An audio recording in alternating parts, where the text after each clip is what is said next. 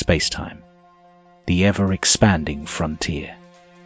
These are the records of the most needlessly complicated rewatch of the Star Trek franchise ever. Its mission to locate every second, contemplate every eon, from outside time to the Big Bang, to the 20th century, all the way to the end of all existence. To do what no sane entity has ever done before. This is the Temporal Trek podcast.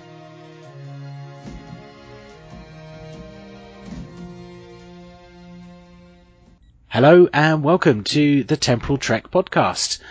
This is season 3, episode 8, and we are on season 1, episode 6. That is our chrono date, as I seem to be using on Twitter at the moment. Uh, we are in the Andorian incident, a very important episode, uh, as I know some of it will actually feature later on in this season, but we don't know that yet. Uh, but I am not going to be doing a solo show for this one because it is that important. I am going to be joined by a very special guest. You know him, you love him. He is my co-host, my pod bro from another mother, pod brother from another. Yeah, yeah, that works. I'm very well, thanks, Dan. Uh, Thanks it is Paul on. Wright Um, from the Cosmic Pizza podcast. like How are you, Paul? more than a few weeks since, since we last did one of these, so uh, all good. And I'm looking forward to this one because it's uh, it is one of my favourites. So yeah, all good. It does, yeah. Absolutely. Yeah, it is a fantastic one. Um, we're going to get on straight away uh, because the listeners know you very, very well, um, so they know where to find you. But we'll come back to that at the end of the episode, where we'll get you to plug the Cosmic Pizza and anything else you want to plug as well. Um, we'll crack on with the episode straight away, and we begin at zero minutes and zero seconds. Uh, we come into a monastery. We see these uh, uh, monks uh, going around uh, in their robes for a minute there. When you start seeing the Vulcaneers appear, I was starting to think, "In a minute, is this Sybok? Is this Star Trek Five? Are we gonna uh, go and find God uh, in the in the center of the galaxy?" Oh no, no, it's fine. There's someone banging on the door, and it's a group of four antenna, blue-skinned aliens, and it is the Andorians, and they look like they're the bad guys. Um, and it's one very important Andorian indeed. We don't learn his name at this point, but it is a face we do recognize. It is a face that is strewn across the galaxy, in fact. Lots of different races have this face, and it is, of course, Jeffrey Combs. Um, on this opener, on the teaser opener, Paul, any thoughts on this opening part of the episode? Well, this is the first time we see the the Andorians. I would say properly in Star Trek, uh, in any in any uh, f- uh, shape or form. And they look amazing. They've really done the uh, the prosthetics really well. The antenna are moving by themselves, and yeah, I, it's it, it got me excited uh, the first time because I have, I've read a few books about uh, Star Trek books, and, uh, some of them about the Andorians, so I knew, a little bit more about them than you get in the TV series, which is very little. There's obviously the, only the original series where you really see them. Um, and I was looking forward to, to finding out more about them. This is a, this is a new race that, although we we've heard about them, we know about them a little bit. We this is the first time we're going to find out a lot about them and who they are, and, and, and you know a bit of meat on the bone. It's the first new race that we've had in a um, in a Star Trek episode for a long time. Absolutely, yeah. And from that very uh, you know few seconds that you see them in this opening teaser, there is something different. You know, up till now, had you been watching TOS or any of the other episodes, the antenna are still. They are just glued on bits of whatever they are, foam or whatever, onto an actor's forehead. On here, on this episode, the antenna are moving. They almost seem to be uh, moving to the mood of whatever that Andorian is doing at the time, which again is something that we Trek fans hadn't seen up to this point. Um, uh, we've never seen an Andorian in this podcast uh, from the Big Bang all the way till now. Uh, so this is, yes, the first time we're seeing an Andorian, but to Star Trek fans, we're seeing these weird antenna that can seem to react to the surroundings around them. And it, it really stra- stands out. It really is striking to see that difference and that the makeup had just gone one further. Um, and, and I do remember seeing all the, the documentaries that came out, you know, the little teasers, and they were showing the guy who's off camera, uh, uh, activating the antenna with a little control device and a little, um, handheld controller. Uh, and it was, it was fun to see that they were going to put this kind of effort into, uh, an establishing race for Star Trek. Um, yeah, I mean, uh, only the fact that it was, uh, as you say, Jeffrey Combs, um, uh, sort of slightly recognizable because you look at him and think, where have I seen this face before? and and and it's just the face, nothing, you know, none of the other bits, none of the ears or anything like that. It's just the face, and I'm thinking, no, I've seen this face before. You look him up, and you suddenly realise, oh, wait a minute, yes, you know, DS9, and and and then you look further and find out he's been in everything. But a lot of times, most not really recognisable, but certainly um, as as we know him from Deep Space Nine as Weyoun, um, very recognisable then and that made me excited because he is, re- I think he's really a, a great actor, mm. um, especially as you know, when you put prosthetics on him, he, he he's got that face that, and the ability to to show emotion uh, through all of this makeup and stuff that he has on. So yeah, I was really excited when I when I realised it was him the first time. Absolutely, and you know it's not outside the realm of possibility. I've seen it on Twitter. There have been campaigns to try and get Jeffrey Combs back into Star Trek in some way, in some guest starring role.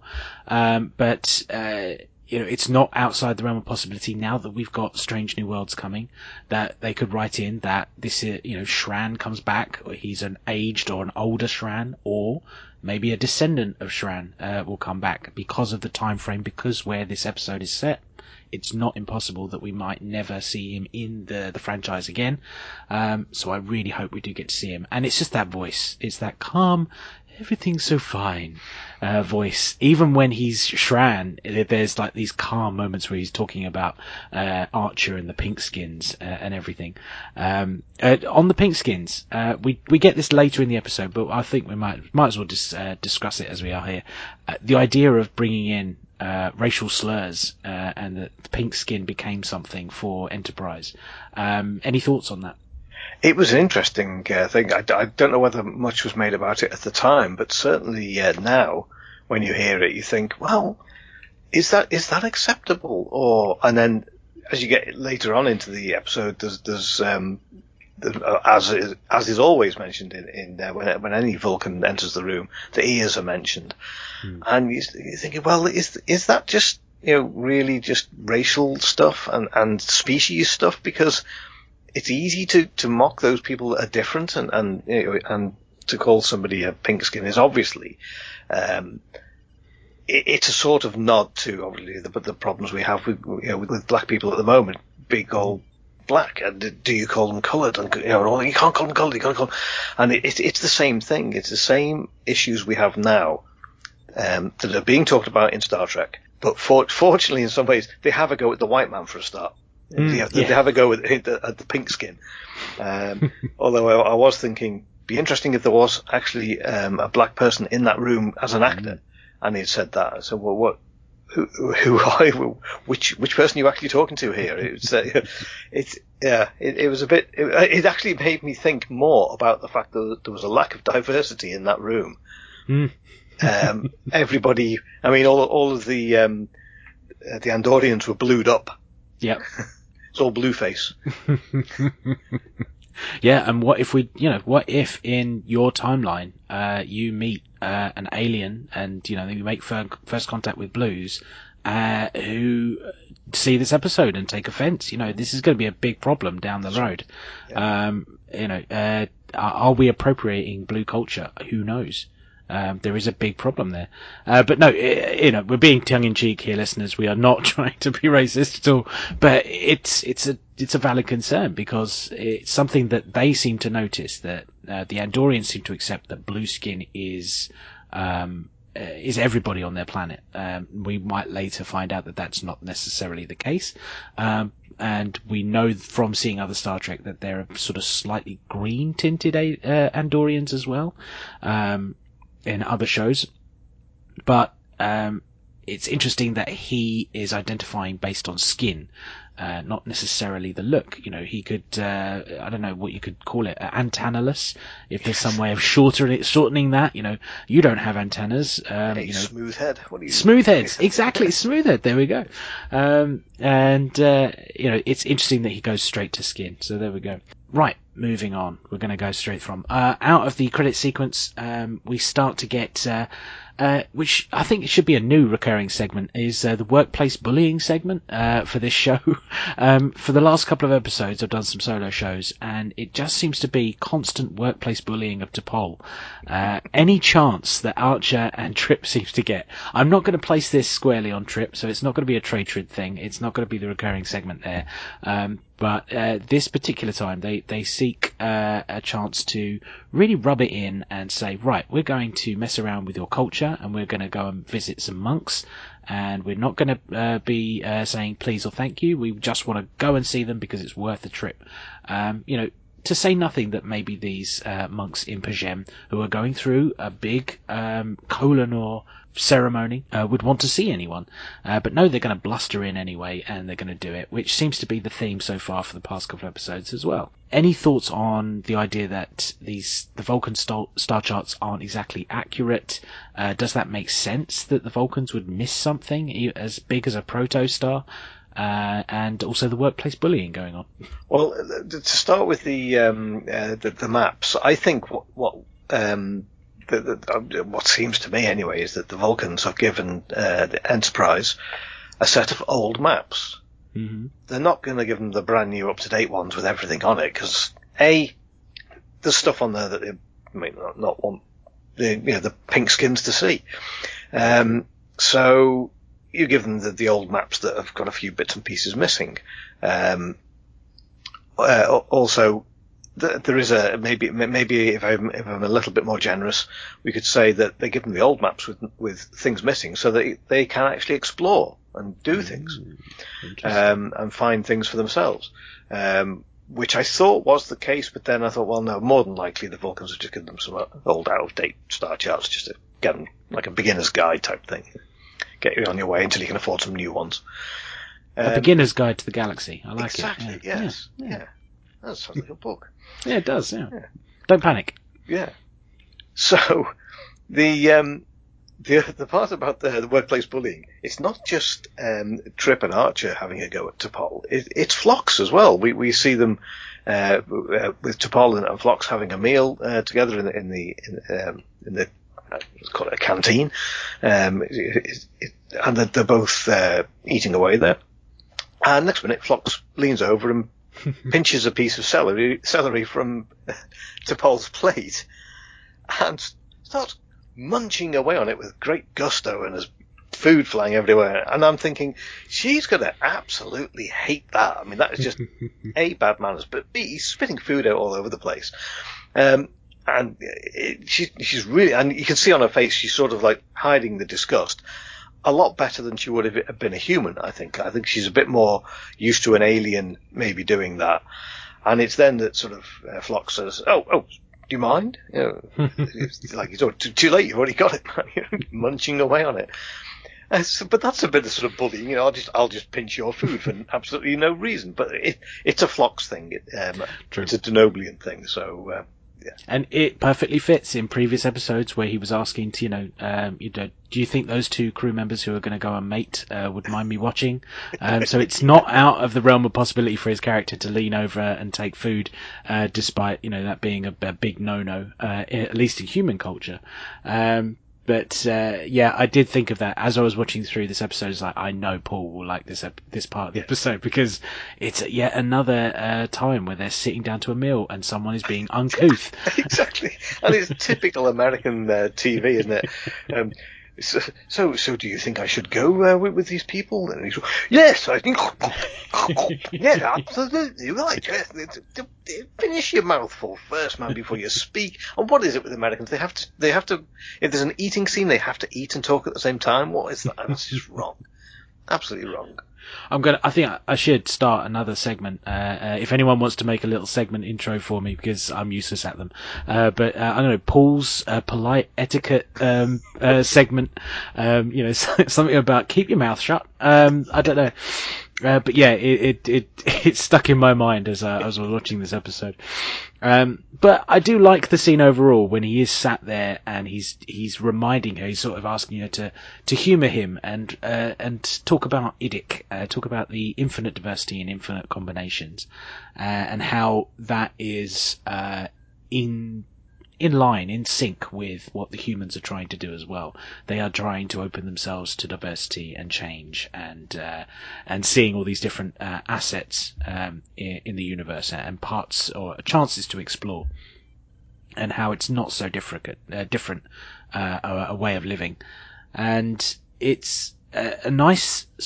Throughput for all the episodes that I've seen so far for episode or season one, where Phlox is helping another character. It might be their particular episode, say it's a Hoshi episode or a Trip episode, and it's Phlox who seems to come to the rescue or at least change how the episode is going to go. Um, in Hoshi, Fight or Flight, he's helping Hoshi get through her, her hang-ups of being afraid. Uh, in Archer, in Strange New World and Terra Nova, he was the one who provided all the, the medical knowledge and the know-how to actually change the situation, to give Archer options. He helped him out. Uh, in Trip, in Unexpected, of course, it being the Doctor, um, he is going to be the one who's going to help Trip through the, the pregnancy. Uh, and now, this week, it's uh, Phlox's turn to help to T'Pol. And I think it's another reason why uh, the fans certainly love Phlox from this episode, is that it's another uh, example of how he will help a character in every episode. Absolutely right. Yeah, he's a great character. I absolutely love him. Uh, he's, he's my favourite Enterprise um, character. Uh, he's been around. He doesn't seem to be phased by much. He, he's seen it all before, and, and you know he, his uh, unorthodox way of treating people. Um, but he's always right there with the with the right words, the, the right things to say. Um, even if they don't seem appropriate at the time, it's always you know it's always good advice. Um, he's the go-to guy, and I, I, I like him for that. Absolutely. And uh, speaking of the go-to guy, uh, when we go onto the scene, um, they're going to visit the monastery, and it's going ahead. T'Pol has researched all of the protocol. It's another T'Pol briefing as well. Again, this is another thing that from all these episodes that I've noticed is that T'Pol is delivering a briefing, and yet again, Archer and T'Pol, uh, Archer and Trip, sorry, are not listening. they um, they are taking it in this time, they're not uh, straight away coming in with a little dig, uh, but uh, you know Archer is the one who leans back and says, "I thought Starfleet training was was difficult," and it's almost like Trip and Archer swapped this episode. Um, that uh, it was Archer who seemed to be giving her a harder time than Trip. So I, I don't think I'm going to be dinging Trip too much in this episode, um, but he he does sort of undercut what she's trying to say. She's saying this is a very important thing that we need to do. You need to obey all the different rules. But why is it just Archer and Trip? Um, given what we've said about Phlox and how eager he is to help people out and have an opinion and to experience new things, why isn't he going? Uh, what about Hoshi? Uh, it would be an ideal time for her to brush up on more uh, Vulcan culture so that she could understand the Vulcan language even more. Um, it, it, seemed odd that it was just two crew members. And as we mentioned, you know, what if there was someone of uh, a different race, different ethnicity, um, who was in the away team, so that the pink skin comment might not have happened? What if Travis had gone down? What if any crew member who is not white Caucasian um, had gone down there? Do you think it seemed odd that it was only two other members of the crew? No, I think it was right that there was only two. Uh, you could argue over which two it should have been, but mm. certainly um, it, it, was a bit nervous about taking too many people down there, especially with it being the you know the Kolinahr um, uh, ceremony, um, so or the time of uh. So it was it was uh, I think the right amount of people. Uh, you would certainly take the captain um, as he was the person who a decided they wanted to go and see it in the first place, and she was obviously there trying to make sure that he he observed all of the the right um, etiquette and things. Um, yeah, after that, you could you, you, wouldn't really want to take your security chief because it's the Vulcans, and that would probably give the wrong idea. Um, so I suppose your, your, um, your engineer would be the next one, or uh, yeah, I suppose it it does make sort of sense to that that trio would be the, uh, the, the three to take. Hmm. Yeah, uh, I suppose to avoid embarrassment, you know, uh, there's fewer chances for something to go wrong. Unfortunately, something will go wrong, um, because as they enter, um, even T'Pol starts to notice that things are a little bit off as they go down to the monastery. Things are oddly perched, as she says, and she's pointing out all the broken uh, crockery and, and, things like this. And well, Trip, she, well, she doesn't point out the broken crockery. It, it, it, obviously, Archer looks around and goes, "You know, this doesn't look right," and she's going, "Yes, that that." Statue over there seems to be perched oddly. Yet the whole place is in disarray. There's broken crockery everywhere. There's you know the shelves disarray. No, no, she notices that somebody has knocked over that that, that little idol in the corner. You know, the, Vulcans have different priorities, as we found out, um, you know, ages and ages ago when we were watching Carbon Creek. You know, it's it's all about you know watching TV, it's all about getting beers, and it's atomic bombs. You know, they have a very strange set of priorities. They go straight to different things, things we wouldn't necessarily notice. Uh, so maybe that's it. Maybe a, a, wonky statue is is far more um, uh, weird to them than the broken crockery.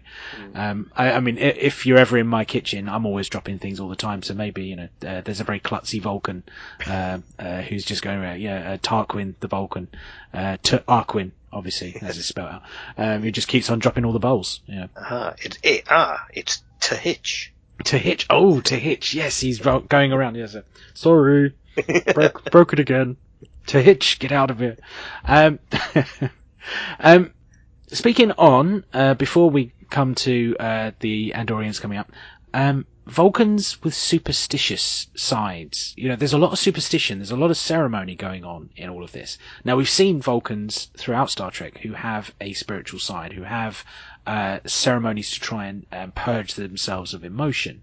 But there seems to be a lot of spirituality, or at least superstition, in all of the, the ceremonies that T'Pol is talking about. Like, take the, the G'Kar stone and, you know, uh, accept it gladly and, and all these sort of things. Things that wouldn't have anything to do with purging emotions. They seem to be tacked on superstitions.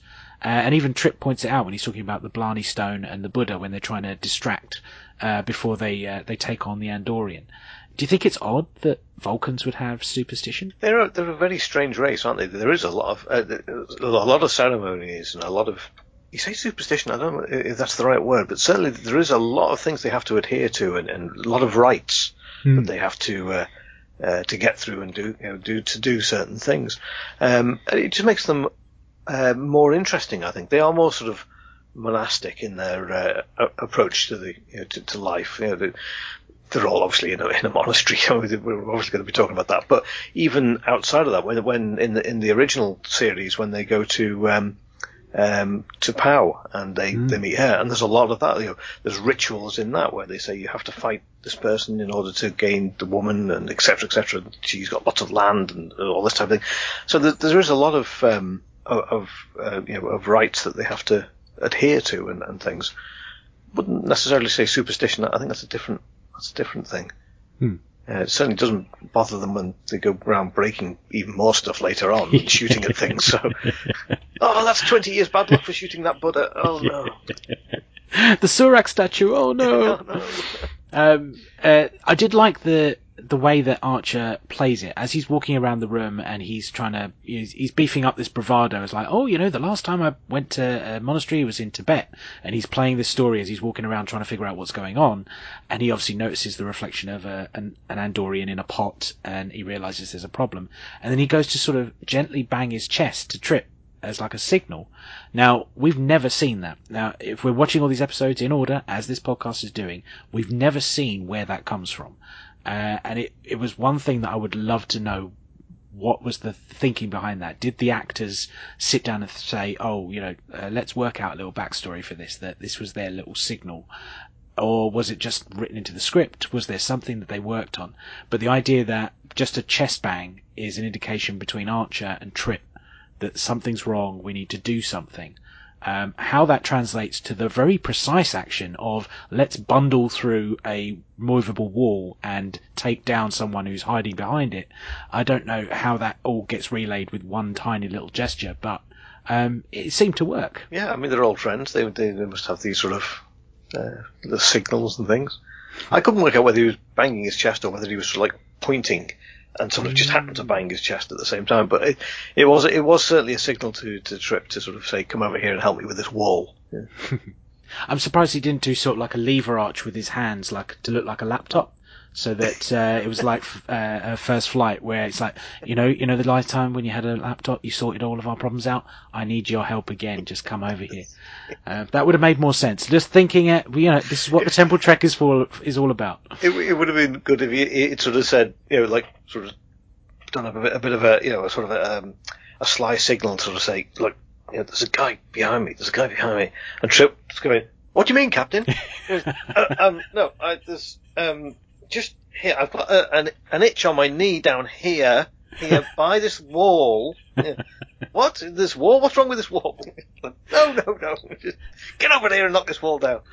An itch, Captain? I thought that was to hitch. He was just breaking the pottery just over there. Uh, yeah, but uh, yes, yeah, it makes perfect sense. It would have been great if this was uh, something that goes through all the episodes, and maybe it is, and maybe I've completely forgotten that there is this little hand signal, uh, however he points, and that it was something that they always use every single time, um, uh, which would certainly be helpful because this is our the only second time it's happened so far, but probably will be a more recurring segment. Our Archer abductions. My name is Jonathan Archer.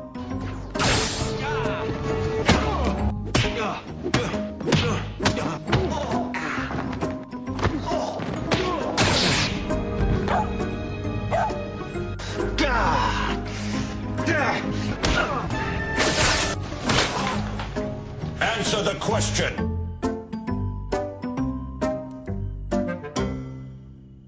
This is Archer Abduction number two, and it's another episode where you're on as a guest. Uh, so maybe you're only going to be on the episodes where Archer gets abducted. So that's pretty much most of Enterprise, I think. That's the thing, yeah. I, I have got it uh, my, in my notes here. Archer captured again, um, tortured again. it's just like, didn't didn't get a kiss this time, unlike uh, in Broken Bow. So there we go. Yeah. Um, uh, it is great. We get Shran. He comes in, uh, beats up Archer a couple of times, punches him in the gut, and everything like this. And there's one really weird scene uh, where it's it's been filmed, and it's a direct um, close up of Shran's face, and he is almost looking at the camera, and he says like, "This is far more than a monastery," in a very villainous, twirling moustache kind of way. And it, it seems like that scene was purposely filmed just for the trailer for the episode uh, to be played on network TV. Uh, it just seemed like he, he knew he was in a play. It's a very very strange way that it's filmed. If you ever uh, anyone watching this uh, or listening to this episode uh, goes back and watch it, just it's very odd how he just seems to turn and say, "This is far more than a monastery." Um, very very odd, very very odd framing there. Um, but we move on the humans are, bundled into a back room. We've got all the monks uh, hanging out uh, at the back, and they they blame the humans for now antagonizing the situation. They've made the situation worse.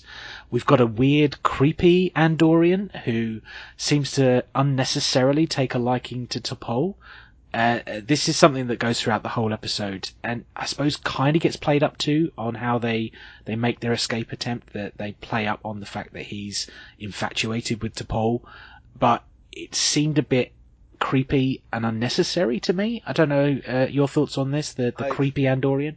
I did not like the creepy Andorian. I think his name was uh, Rolf. Mm. Uh, to Rolf to Harris. Um, Did, did he have a wobble board? oh, he I was doing something with his yeah, he was wobbling something. But yeah, no, I, it was it was, I I, I mean, necessary for the plot. Um, Hmm. You know, this guy comes onto the, you know, oh, you know, I'm going to. Oh, what was the first thing he said? It was just so awful, such an was, awful line. I've got it. Uh, um, I'm going to enjoy having you. Yes, Pause. Pause. As a prisoner. as a prisoner. Yeah, that's it. I thought, Oh, come on. I mean, that's just an awful line. And It's thrown in there by a five year old writer of Star Trek, for God's sake. Um, yeah, I mean, and it's sort of. So yeah, you've got to have one who's who's going to latch onto the only woman in the room, and, and um, obviously he's the one that's going to go down first in a bad way. You want you you know you really want him dead, uh, which is a bit.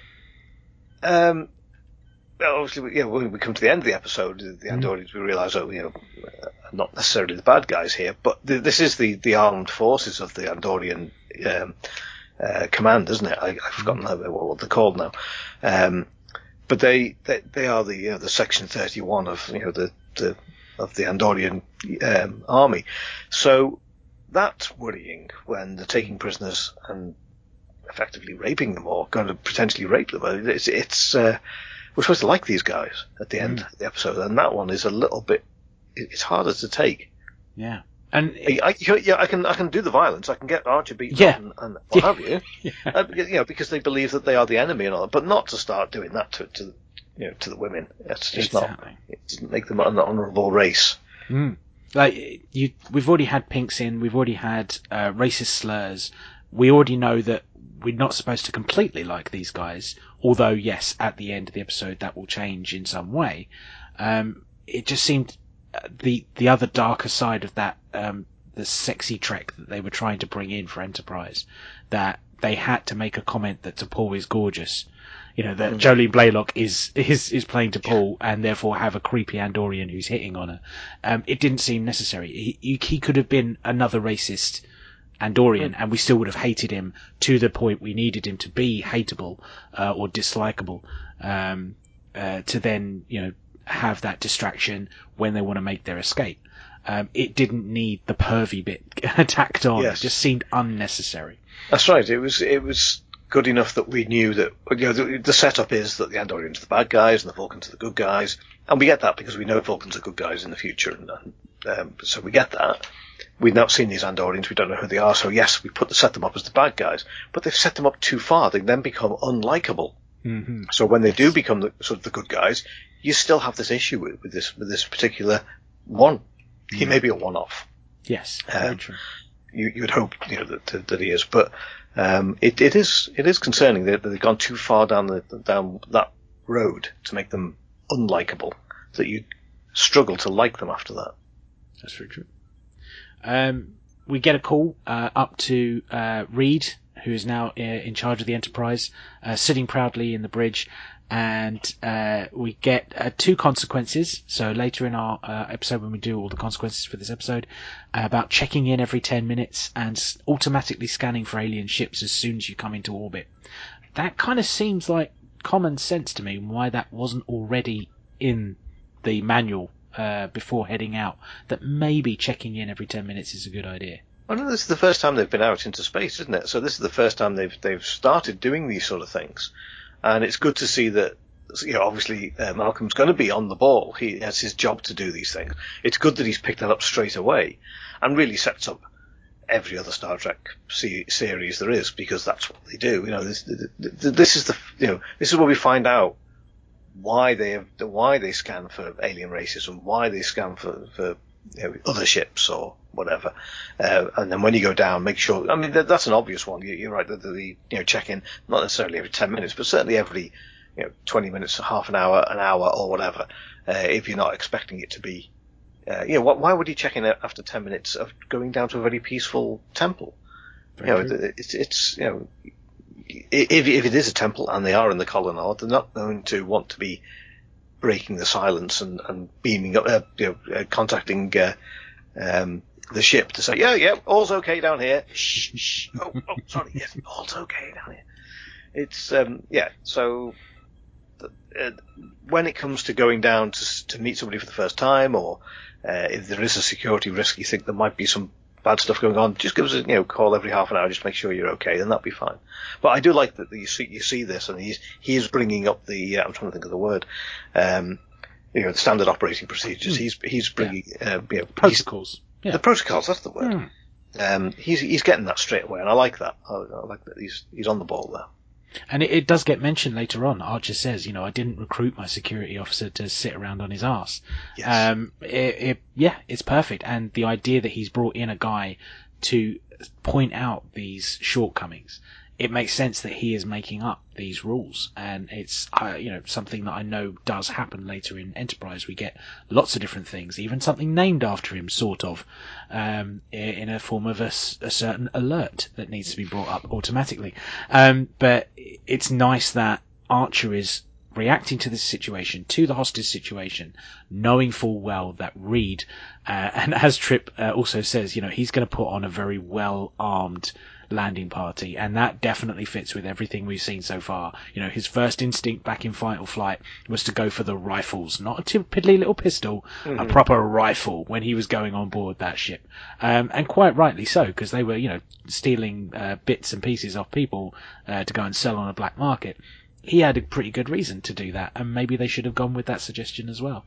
Um, but it just seemed odd that maybe they don't have like a little clicker button on the side of the communicator, just like a little, you know, two two clicks, everything's fine. Every ten minutes, you'll be all right. And then you don't have to call up, you don't have to make a noise. Just click click, everything's okay. There's a lot of to in and fro in uh, as the episode goes on.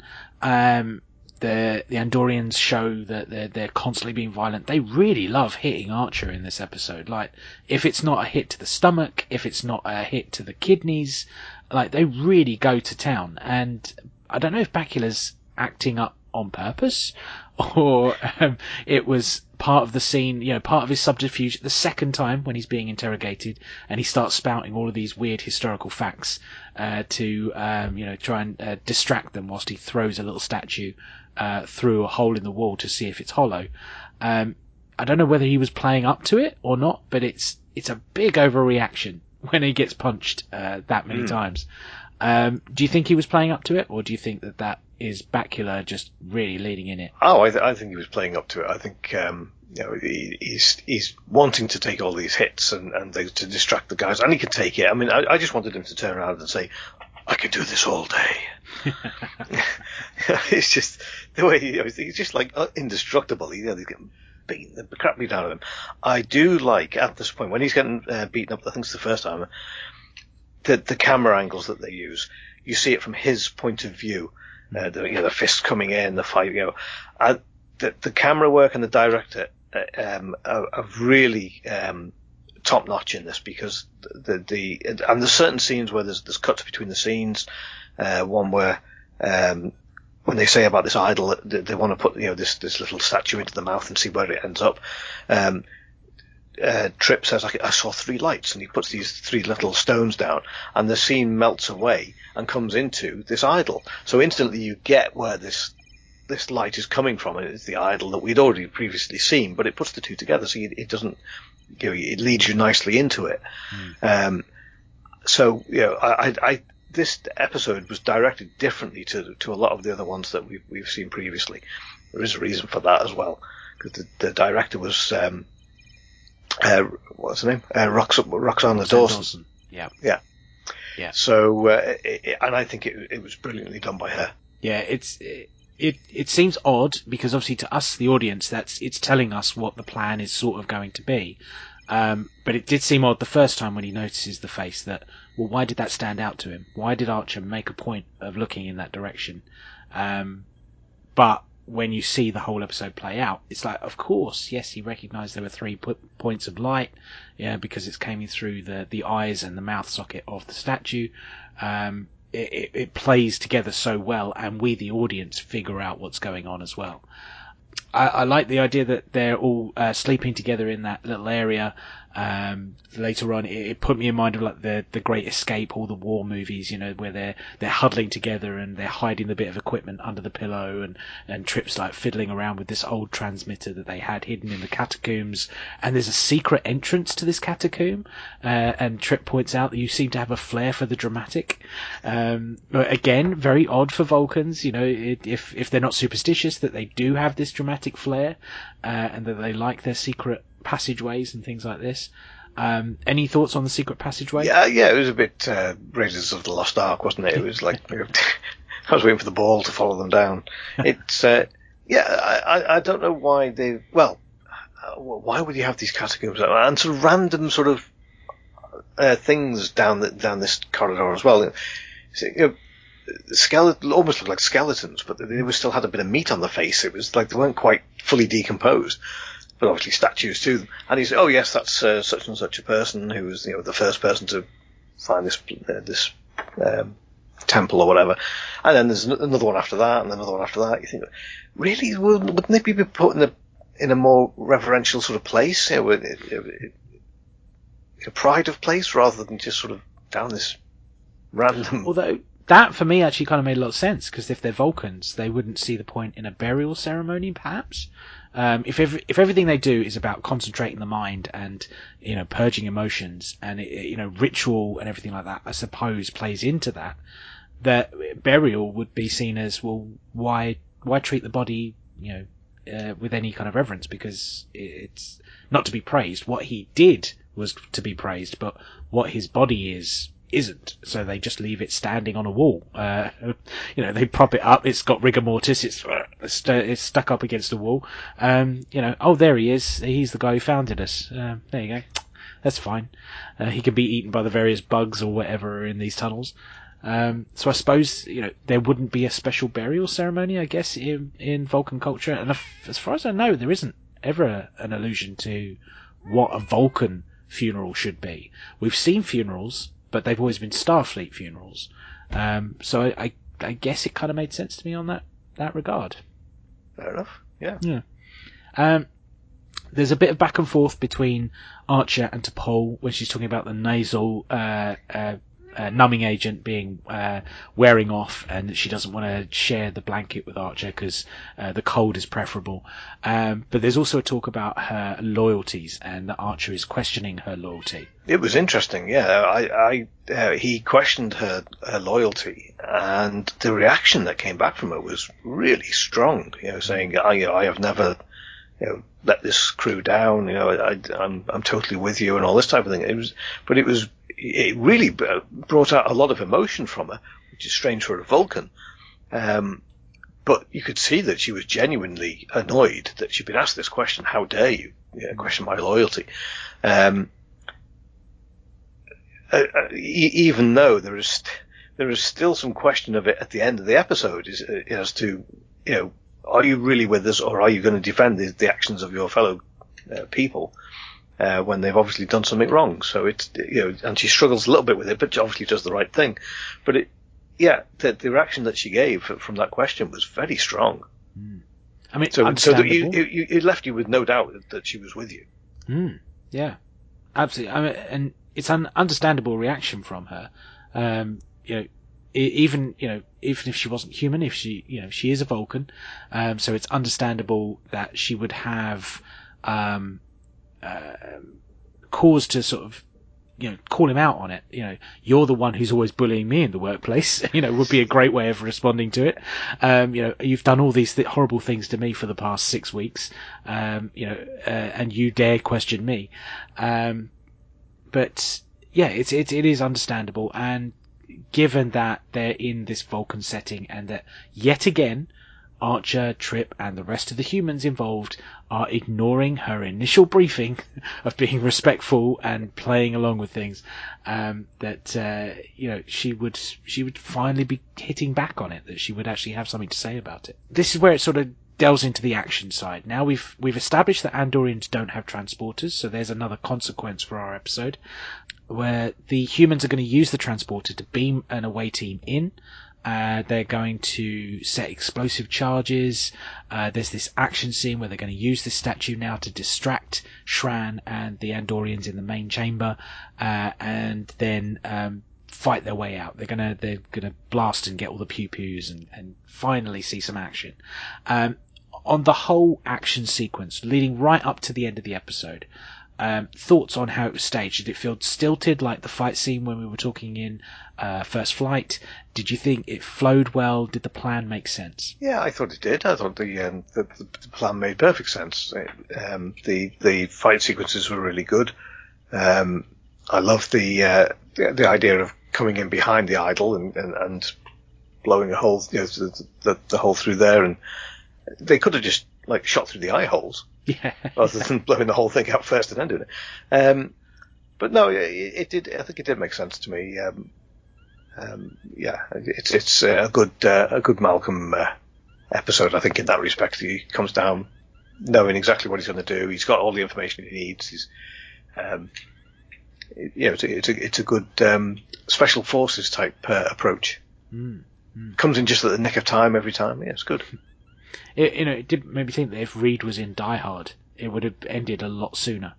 Um, he would have been over quickly. You know, he would have beamed in, got the detonators out, it, all all fine. Um, he'd seemed to execute it really well. I really liked that they beamed down with a little backpack uh, with the phase pistols, but didn't give them the phase pistols so that if the Andorians did come in, they, you know, if they search them, they're going to take the phase pistols away and give them more weapons. Um, that they went off, did their little jaunt, then came back and then gave them the phase pistols after, once they've taken out more of the Andorians. So it was like the two stage approach that, um, you know, you think, oh, just arm them and firefight your way out. No, no, no, no. Hide the phase pistols, let them come in, distract them, all this sort of thing. It was, it, it step by step, it made perfect sense as we were going along. Um, I do like the the allusion to the the transporter. Uh, just before that team actually does boy, uh, beam down, um, that they've all heard the stories about the transporter, and it's still this fear of using this technology, uh, and that Reed. Even though he's saying, "Yeah, we've all heard the stories. Get on on board the transporter," and that he ends the scene with like, "Before we change our minds." so even he's like convincing himself, let alone the the nervous guy who's carrying the backpack. One weird thing about the scene though was why is Hoshi using the controls to beam them down? There isn't a transporter chief. Any thoughts on that? Yeah, you've got your, your chief linguist doing the transporter duties. What's that about? Very, very strange. Uh, you think that you know uh, she's the most fearful person, so maybe she's the most cautious. She'll take her time, uh, but it just seemed a bit odd that why is she doing that? You know, shouldn't there be at least one engineer in Trip's team who kind of knows how to use the transporter a bit more than everybody else? Um, even if you know the transporter chief role hasn't been invented, and maybe this episode establishes it, uh, that that uh, that would be a nice little touch for this episode. But it just seemed odd. Why Hoshi? We again we've got the fire, phaser fight. It fights all the way down through the catacombs. We get to the bottom and we see a vault. We see a door in this little chamber with all of the um, uh, trinkets and all of the relics that they've got there that doesn't seem to match. And uh, Archer does a little dive, pushes a button. One button to open a super secret hideaway. No one's supposed to find this vault door. One button, no keypad, no security measures Nothing like that. One button opens this door, and they stop firing, only to find out that uh, the suspicions of the Andorians, the reason they've been here the whole time, to find some secret subspace array that the Vulcan uh, monks have said doesn't exist, it does exist, and the Vulcans have lied. Any thoughts on the ending of this episode? Yeah, it was a bit of a, a surprise to me when they uh, they got down there, and you knew something wasn't quite right because um, obviously the the Vulcan uh, the the, the uh, Vulcan comes goes down with them and says, you know, I'll just make make sure that you know our, you know, our best interests are kept and all the stuff, and then off he goes down there with a with a weapon just to make sure. And you think, well, hmm, that's that's a bit odd. You know, maybe, you know, maybe there is something down there, and and then when they do find it, you think, oh, well, that's just blown everything from. You thought these Vul- Vulcans were good, honourable people, and you know they're, they're, the good guys. We know them from you know from the future history. Um, what's going on here? That suddenly they, they've lied about this all the time. They've been spying on the Andorians and you know, repressing these people. Maybe. Mm. Um, yeah, I was. It was quite a shock. Quite a shock. Mm. So um, it was a surprise when I saw it. Yeah, it it did make me think of some of the things we were saying back in Broken Bow. You know, what right did the Vulcans have to hold back humanity? And here they are spying on another um, potential adversary. Um, uh, as uh, T'Pol says it in the episode, they're a highly suspicious race, um, and they are very paranoid. Um, it did make me think that are the Vulcans sort of cherry picking their favourite races, the ones that they seem to have a hold over, like the humans, but they're actively sort of uh, trying to, um, if not conquer, but just um, outsmart all the more dangerous races, uh, perhaps the Klingons as well. And you know, the reason they're holding back humanity is that they don't want them to supersede the Vulcans. They're, they're worried that the humans might become barbaric, um, spacefaring Andorians, and that they're holding them back to stop them having a rivalry with the Vulcans, uh, just because of this ending and it was very weird. I remember watching it the very first time that the Vulcans not only lied, because that goes against many things we've heard before, that they are doing something um, that violates a treaty that they signed, that they went actively against orders. That this wasn't a rogue Vulcan monastery. This wasn't um, uh, one person who had a very strange plan, as we've seen in Star Trek. You know, a one-off villain who doesn't represent the government at large. This was a government-sponsored uh, act of aggression against the Andorians, and it's something we hadn't seen before. And the sort of not happy, happy ending. You know, everything was resolved. Uh, the humans got to go back to the Enterprise. You know, the Vulcan monastery is still there. It wasn't blown up. The Andorians get to go home as well. Um, but it's an unresolved ending. And it was fun to see that. It was something new that we hadn't seen before. Yeah, that's right. It's uh, it, it was a, a part of the uh, you know a, a side of the Vulcans we hadn't seen, and it really, I thought it gave them a lot more depth than we all you know we we don't we we only really see one side of them, and then suddenly this gave them a lot more uh, back history, um, and a, lot uh, and uh more depth to the characters, and, and you know uh, more depth to the species.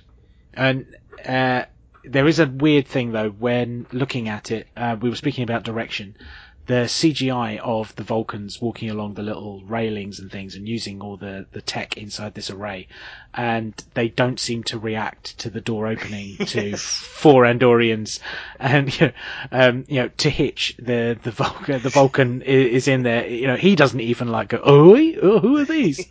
um, there's there's no reaction whatsoever. It it's another element of other episodes we've seen so far in Enterprise already, where the CGI, the the visual imagery, and the special effects don't seem to marry up to what's going on in the episode. Um, but it it just it made me chuckle that there's these these guys who are like, oh yes, four Andorians. Yeah, they're the guys we're spying on. Oh oh sorry. Um, nothing to see here. To pay no attention to the man behind the curtain. Remember, we've got to look out for for Andorians. You must look out for Andorians. Sir, there's four over there. They've been looking at Andorians all month, and they're just seeing Andorians everywhere. It's like they they, they don't even trust themselves anymore. Uh, but that does bring us to the end of this episode, and perhaps we'll see a resolution in a future episode to come or two. Um, but that uh, locates our, our time. Uh, at no point is there a mention of a date or anything like that, so we still don't know how many uh, weeks have passed since the previous episode. Maybe we'll find out next week.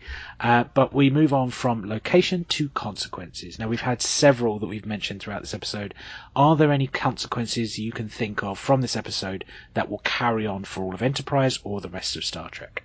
Well, the, the biggest one is um, the, one of the very last uh, words that Shran says to Archer, when he says, uh, obviously he realizes that Archer has helped him.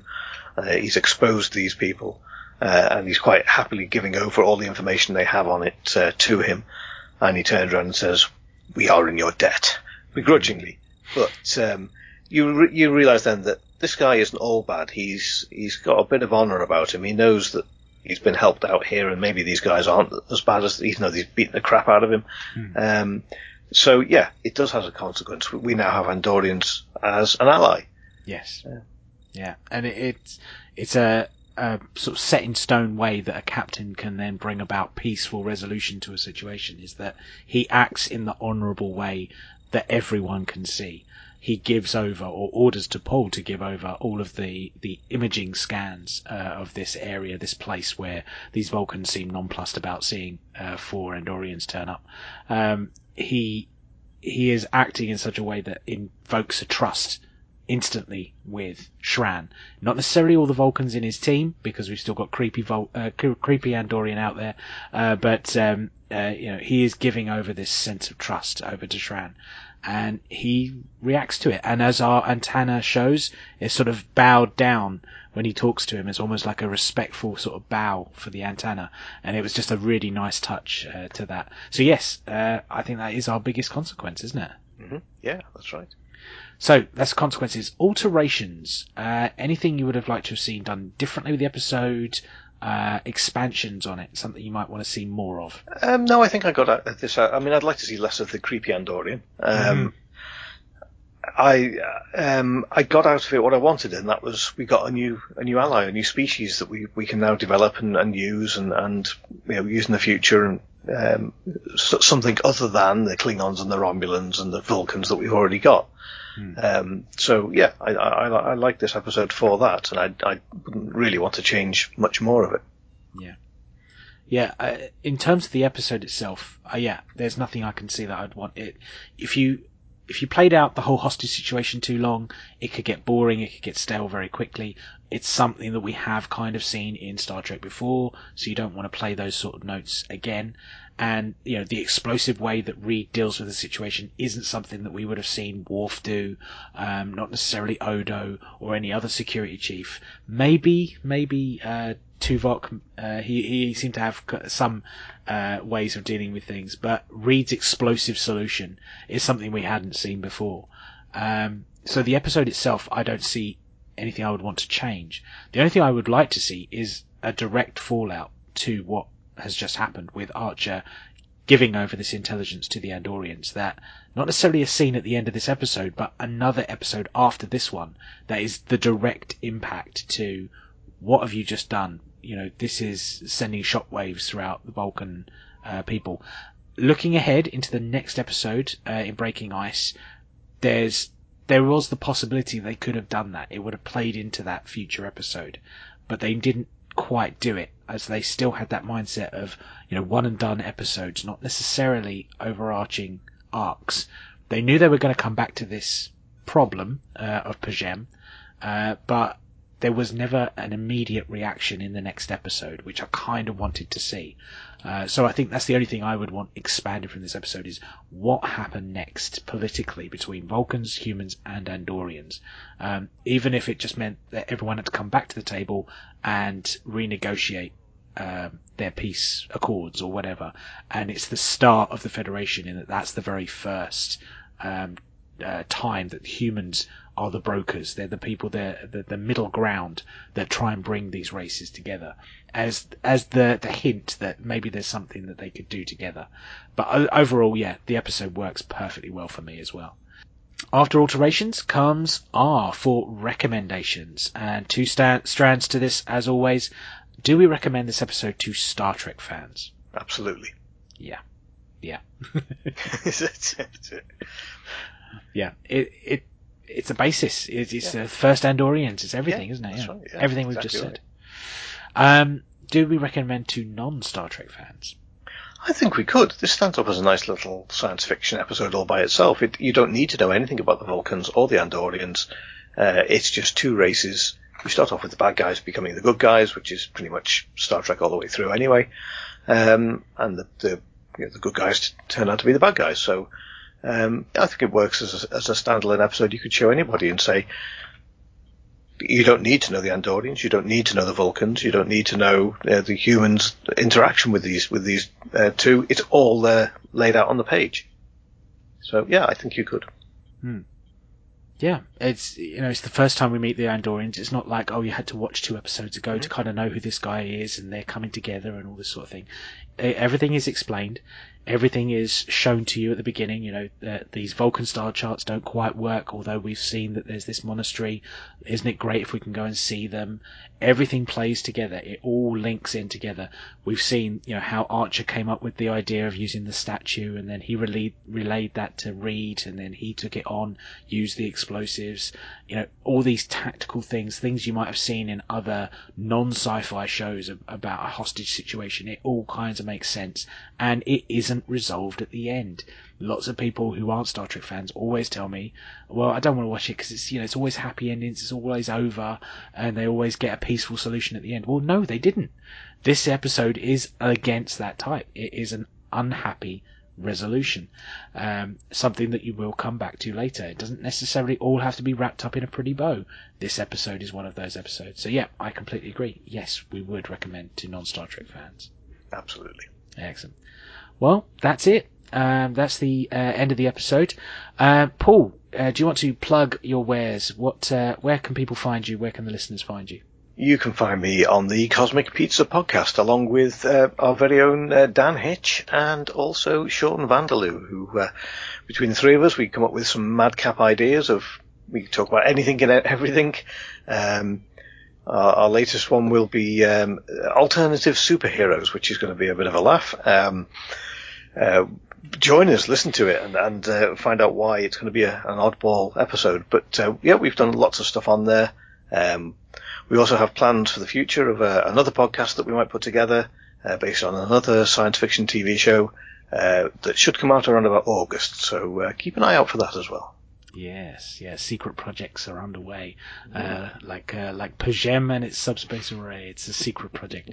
Um, well, yes. Thank you again, Paul, for being my guest uh, this week. Uh, and that all uh, that uh, only leaves me with the last part of our criteria, and that is S for setup. Uh, join me next time for season three, episode nine of this podcast, as we go to season one, episode seven of Enterprise, breaking the ice. Um, thank you very much for listening, and I'll see you in the next time stream. I hope you've enjoyed the show. Please remember to like, subscribe, and review wherever you listen to it. If you would like to be a guest in the future or give feedback, you can contact me by either searching for the Temporal Trek Podcast Facebook page or find me on Twitter at rider underscore coattail. Also search the Temporal Trek Podcast. You can also find me on Instagram at Daniel underscore Hitch underscore writer. All the timestamps for the show can be found at ridingcoattails.simplesite.com. The scripted elements of the show are a work of pure fanfiction, and any views and opinions expressed in the episode discussions are my own or that of the guest. They do not reflect the rights holders of Star Trek. Any Star Trek sound effects or music are used under the terms of fair use and are not my own work. The intro music, Birthright by Audiobinger, is royalty free from the Free Music Archive. Check out their work and others at freemusicarchive.com. The Temporal Trek is a free podcast with no Patreon or sponsorship. However, if you would like to support the show, you can find my books by searching Daniel Peter Hitch on Amazon. Thank you very much for listening, and we'll see you in the next time stream.